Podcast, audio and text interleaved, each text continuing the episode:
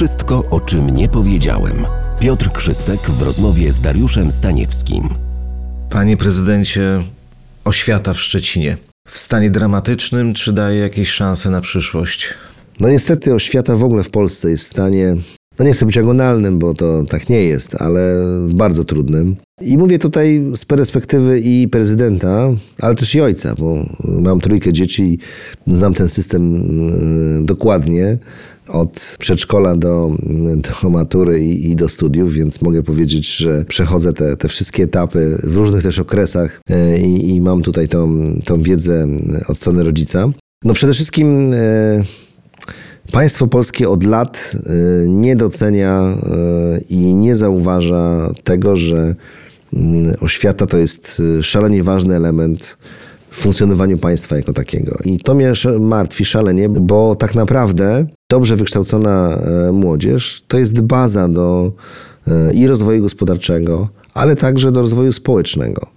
E, bo bez odpowiedniego wychowania i nałożenia na to tej nakładki w postaci szkoły, no to tak naprawdę nie jesteśmy w stanie osiągnąć maksymalnie dobrych, dobrych efektów. I oczywiście, żeby ta oświata funkcjonowała, to po pierwsze ona musi być dobrze zorganizowana, musi być przemyślany program nauczania dostosowany do tego, co niesie dzisiaj świat. I to jest jeden z problemów, który mamy, bo my dalej uczymy w systemie szkoły wymyślonej przez Bismarcka, bo, bo to Bismarck wprowadził mm, jako pierwszy powszechną taką edukację podstawową, żeby nauczyć czytać, pisać i liczyć wszystkich. I to dało efekty. Gospodarka niemiecka się wówczas rozwijała bardzo szybko.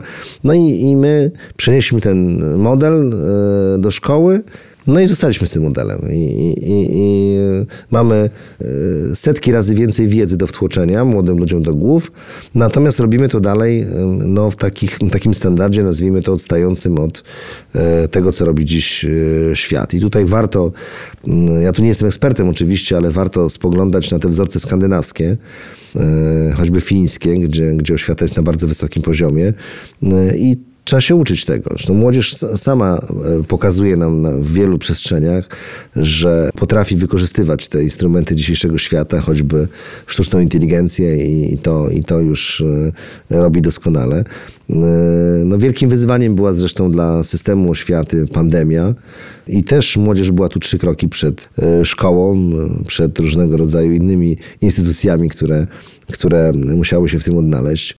Więc, więc tu powinniśmy zrobić pewne, pewne działania, przygotować e, zmiany i te zmiany nie powinny polegać tylko na przechodzeniu z gimnazjum do ośmioklasowej szkoły odwrotnie, bo to, e, bo to jest za mało. No, więc, więc to jest jakby pierwszy problem. No i drugi problem to są oczywiście pieniądze i tutaj nas samorządowców to interesuje, ponieważ no, brak środków oznacza z jednej strony słabe wynagrodzenia dla nauczycieli, a to de facto zniechęca i nie, demotywuje po prostu tych ludzi i też zniechęca młodych ludzi do e, wchodzenia tą ścieżkę e, nauczycielską. I jak popatrzymy na uczelnie wyższe w Polsce i kierunki pedagogiczne, to naprawdę mamy tam ogromny, ogromny niedobór studentów. I to będzie oznaczało w przyszłości, że tych nauczycieli po prostu fizycznie nie będzie, bo ci, którzy dziś mają już 55, e, czasem 60 lat, no w pewnym momencie z tego systemu oświaty e, odejdą. To kiedy nam grozi e, katastrofa pedagogiczna? Ona, ona, już się zaczyna. Ona już się zaczyna.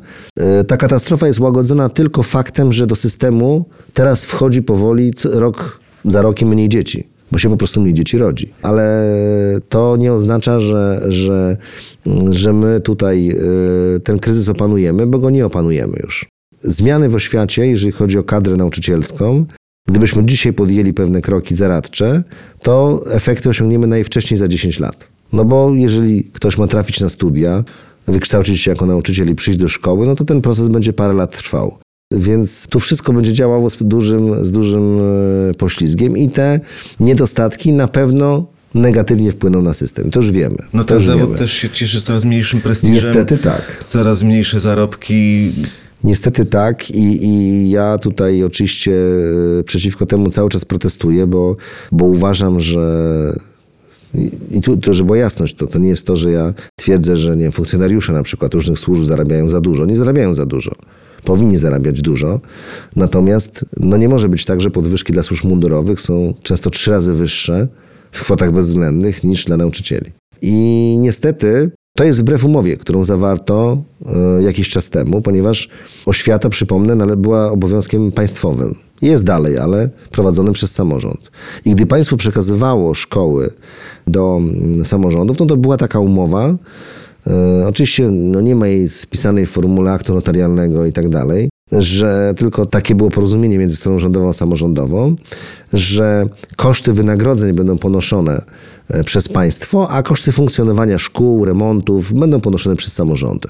I tak się mniej więcej wtedy e, strony umawiały. I tak przez jakiś czas było. Natomiast potem ta sytuacja zaczęła się zmieniać i niestety e, no, gospodarka rosła, wydatki na oświatę przekazywane samorządom e, rosły wolniej, bo rosły, zawsze rosły, bo to też trzeba sobie jasno powiedzieć, że tutaj ministrowie mówiący, że co roku jest wyższa kwota na oświatę, oczywiście mają rację. Tylko, że jeżeli inflacja jest 18%, a wzrost jest e, na poziomie 6%, no to trudno mówić, że gonimy te wydatki. Tym bardziej, że wszystkie koszty rosną. Czyli w zasadzie samorząd zawsze będzie w plecy. Jest w plecy, dlatego że gdy przekazywano szkoły samorządom, to wydatki na oświatę przekazywane właśnie do strony samorządowej były na poziomie blisko 3% produktu krajowego brutto. A w tej chwili są na poziomie mniej więcej 2, lekko ponad 2%.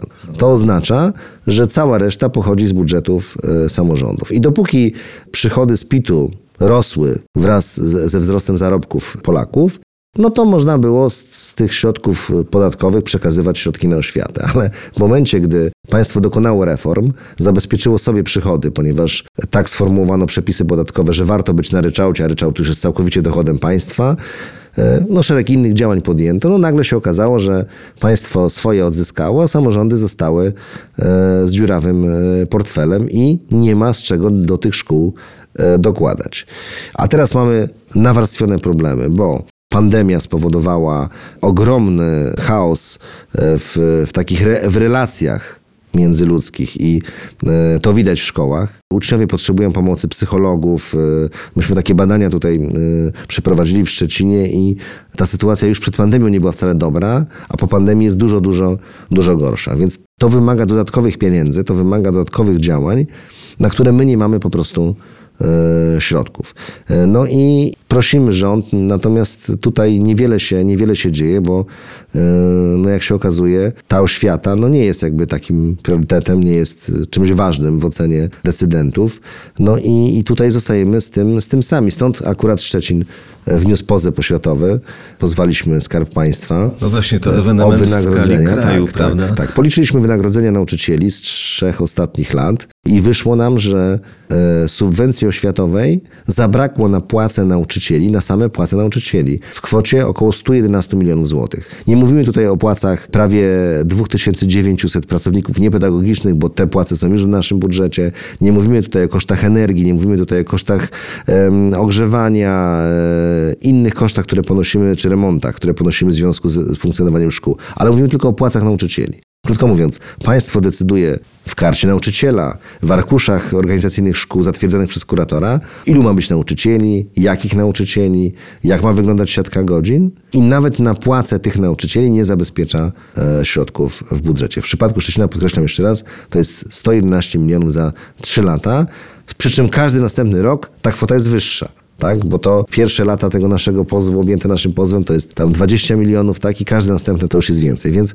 to pokazuje, e, jak się te no- nożyce rozchodzą i to oznacza, że samorządy generalnie nie będą w stanie tych szkół e, finansować. Jak Jaka się była reakcja dru- drugiej strony? no druga strona uważa, że, że wszystko jest w porządku. No więc my tak nie uważamy, dlatego że te reguły, które są dziś przy, przyjęte przy konstruowaniu finansów samorządowych, one naruszają zasadę samodzielności gmin, która jest zagwarantowana w Konstytucji. W każdym razie to, co możemy zrobić, to pozew złożyliśmy, zobaczymy, co z tego wyjdzie. Pewnie będzie to dość długa, e, dość długa walka, ale my tym pozwem, to już nawet nie chodzi o te pieniądze dla Szczecina, chociaż 111 milionów z odsetkami to jest kwota, która wiele e, problemów mogłaby załatwić, e, nie tylko w oświacie. Natomiast my chcemy zwrócić uwagę państwa na to, że ta sytuacja z finansowaniem samorządu e, na cele oświatowe musi się zmienić. Bo jeśli tego nie zrobimy, to w ogóle e, samorząd przestaje mieć sens w Polsce. Znaczy, to idziemy do centralizacji, do dzielenia, tak jak było za PRL-u. Czy za PRL-u było dobrze? No to ci, co pamiętają, mogą ocenić, dlaczego ten system y, się wywrócił. No pewnie nie dlatego, że był świetnie skonstruowany i za, zabezpieczał wszystkie potrzeby e, wszystkich Polaków. Chcę powiedzieć jedno, że my, my dużo rozmawiamy o wielu, o wielu kwestiach.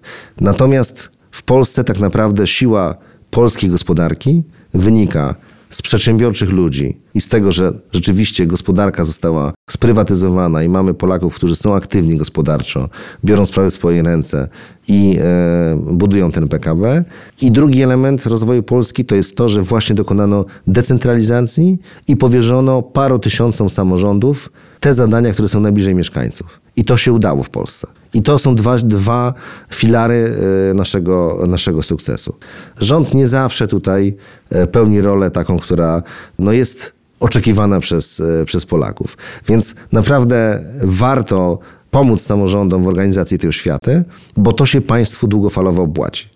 Opłaci się, bo będą wykształceni ludzie, bo będą potrafili rozwiązywać różne problemy, ponieważ potrzebuje ich gospodarka. My już w tej chwili mamy programy demograficzne, bardzo duże w Polsce. Mamy problemy z e, utrzymaniem systemu ubezpieczeń społecznych. E, e, Nie można zakładać, że będziemy ściągać wyłącznie osoby z zewnątrz czy, czy, czy spoza, spoza Polski, chociaż, chociaż taka tendencja oczywiście jest. I tutaj warto też powiedzieć, że gdyby nie spora grupa obywateli Ukrainy, którzy przyjechali do Polski w związku z wojną, ale i wcześniej przyjeżdżali, to polska gospodarka by kulała. Także tutaj tak naprawdę ten ogromny zastrzyk ludzi, którzy są chętni do pracy, którzy się angażują, powoduje, że, że my jeszcze nie mamy takich dużych, e, dużych problemów. Zresztą też mamy uczniów z Ukrainy Polsce i też w Szczecinie jest ich około 3000 w naszych placówkach, więc, więc to też jest e, ważny, ważny element i trzeba się z tego cieszyć, że, że chcą się tutaj u nas e, w naszych szkołach, e, w naszych szkołach uczyć. W Szczecinie pojawiło się tak zwane krzystkowe. Co to jest? Słyszałem. E, Słyszałem, e, natomiast oczywiście to taka potoczna nazwa świadczenia, które wypłacane jest przy okazji e, Dnia Nauczyciela pracownikom pedagogicznym. Od jakiegoś czasu właśnie w okolicach połowy października e, ta kwota trafia e, jako formuła docenienia pracy nauczycieli, którzy są rzeczywiście e, no, słabo opłacani, a zatem, a zatem chcemy zwrócić uwagę na, na wagę na, na, na to, co robią, na, na ich zaangażowanie. I, i, I taki pomysł się jakiś czas temu pojawił. Mm, Oczywiście są to środki y, z budżetu samorządu, nie pochodzą z subwencji oświatowej. Na tyle mogliśmy sobie pozwolić. E, Takie drugie świadczenie pojawiło się w 2022 roku w okolicach wakacji, jako formuła docenienia no, tej dodatkowej e, pracy, która jest wykonywana przez e, nauczycieli w związku z egzaminami maturalnymi, egzaminami ósmoklasisty, rekrutacją do szkół średnich, podstawowych. No, to jest sporo pracy takiej, e, którą trzeba wykonać, e, niezależnie od e, pracy przy tablicy. E, I, i stąd właśnie to drugie, e, to drugie świadczenie. Tam to jest 1000 zł netto, tutaj ta kwota jest troszeczkę e, niższa, no ale na tyle nas po prostu w samorządzie e, stać i myślę, że te, te świadczenia na trwałe już znajdą się w budżecie e, Szczecina, tak aby co roku nauczyciele przynajmniej tyle mogli e, dodatkowo, e, dodatkowo otrzymać. No niezależnie oczywiście od walki o 3% PKB e, na oświatę, bo to jest e, taki postulat, który udało nam się przeforsować. Byłem z jednym z inicjatorów razem ze skarbnikiem Warszawy, Mirosławem Czekajem, zresztą kiedyś skarbnikiem Szczecina. Przygotowaliśmy w ramach Unii Metropolii pakiet ustaw dotyczących właśnie finansowania oświaty, poparty przez inne e, samorządy. I mam nadzieję, że, że po e, wyborach parlamentarnych nastąpi taka refleksja, już ten kurz opadnie, e, nastąpi taka refleksja i te środki na oświatę będą jednak zmierzały ku 3%, 3% PKB. A jeżeli nie, no Jeżeli nie, no to będziemy mieli cały proces destrukcji finansowania oświaty i to musi się przełożyć oczywiście na jakość kształcenia i na ilość nauczycieli, bo y, nie będzie napływu młodych nauczycieli do, do systemu. Za lat 15 tak naprawdę będziemy mieli prywatne szkoły, do których zamożniejsi obywatele poślą swoje dzieci i będziemy mieli szkoły publiczne, w których jacyś ludzie, bo już nie zawsze nauczyciele, e, albo nauczyciele w formule zdalnej będą uczyli czytać i pisać. No i i to, to jest taki e, kierunek. Być może niektórym na tym zależy. no podobno niewykształconymi ludźmi rządzi się łatwiej. No, być może tak niektórzy uważają, natomiast, natomiast no, ja uważam inaczej. Uważam, że publiczna szkoła to powinna być podstawa podstawa edukacji w Polsce.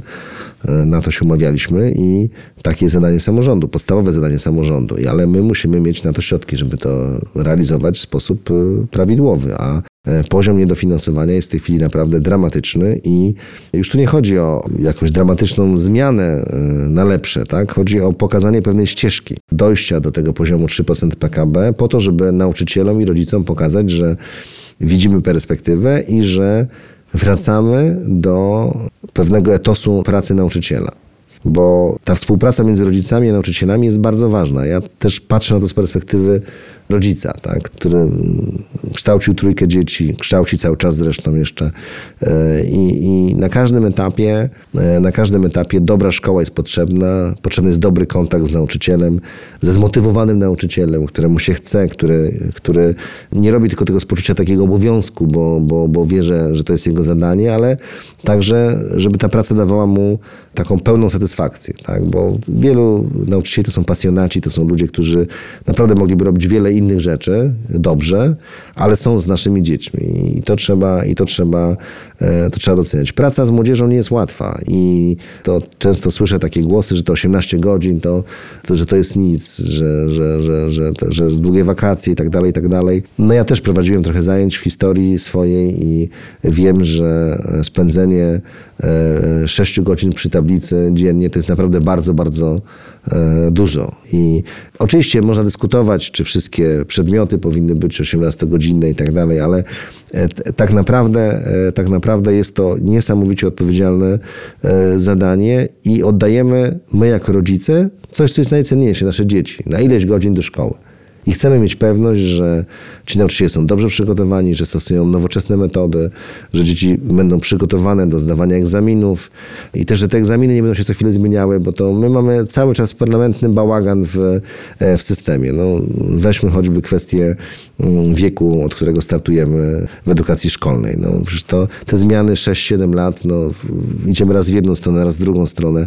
To powoduje, że choćby w e, roku szkolnym e, 23-24 mamy półtora rocznika w, w liceach, tak? I w poprzednim roku e, szkolnym również e, w roku 24-25 będziemy mieli e, dużo mniej dzieci w pierwszej, w pierwszej klasie szkół średnich, więc, więc szkoły też nie są na to przygotowane. Nie, nie tak dawno mieliśmy jeszcze licea trzyletnie, teraz mamy czteroletnie i mamy aktualnie pięć roczników w kiedyś trzyletniej szkole, no to no, tych szkół nie da się rozbudować przecież na potrzeby e, jednego roku, tak? No też trzeba o tym myśleć, e, planując jakieś, jakieś zmiany.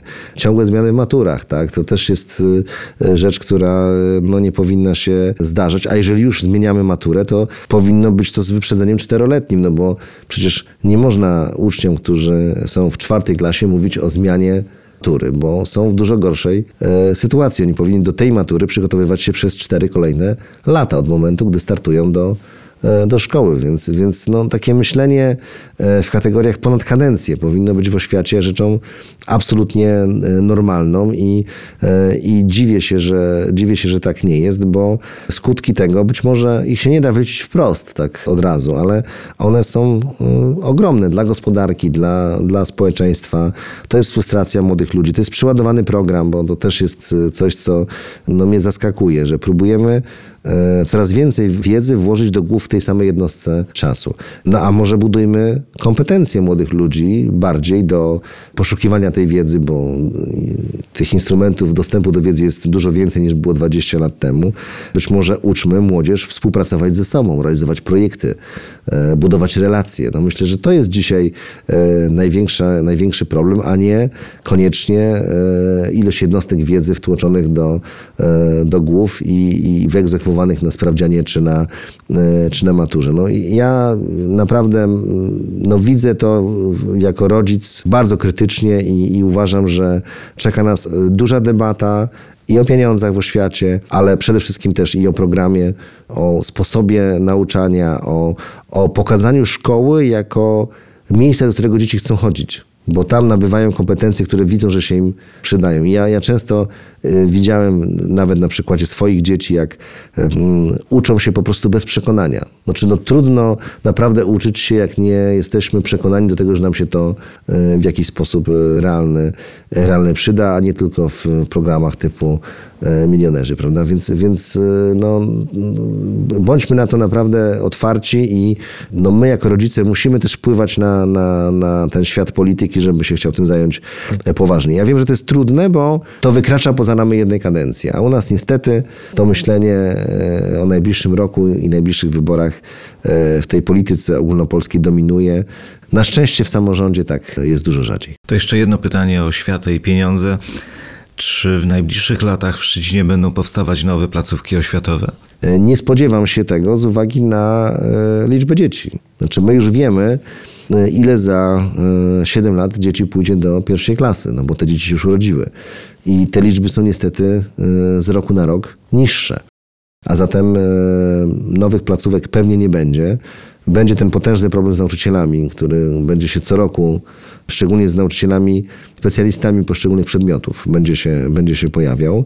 Więc raczej spodziewałbym się, e, że te placówki będą się zawijały e, niż rozwijały. Natomiast czeka nas szereg modernizacji, choćby placówek przedszkolnych, bo mamy sporo jeszcze takich obiektów do budowy. No i oczywiście ta liczba dzieci rozkłada się różnie w różnych dzielnicach. Bo są takie dzielnice, które na, które na skutek, że ten średni wiek mieszkańców rośnie, więc tam liczba dzieci jest e, e, niższa i pojawiają się nowe miejsca, gdzie pojawiają się nowe potrzeby inwestycyjne. I to jest też problem, z którym w najbliższych latach będziemy musieli się zderzyć. Dziękuję. Dziękuję.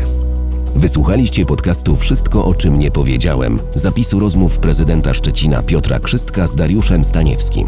Książka pod tym samym tytułem dostępna jest w niezależnych szczecińskich księgarniach. A cały dochód ze sprzedaży trafi do zachodniopomorskiego hospicjum dla dzieci i dorosłych w Szczecinie. Do lektury zapraszają wydawnictwo Indeks oraz Ogólnopolska Koalicja Samorządowa. Kolejny odcinek już za tydzień.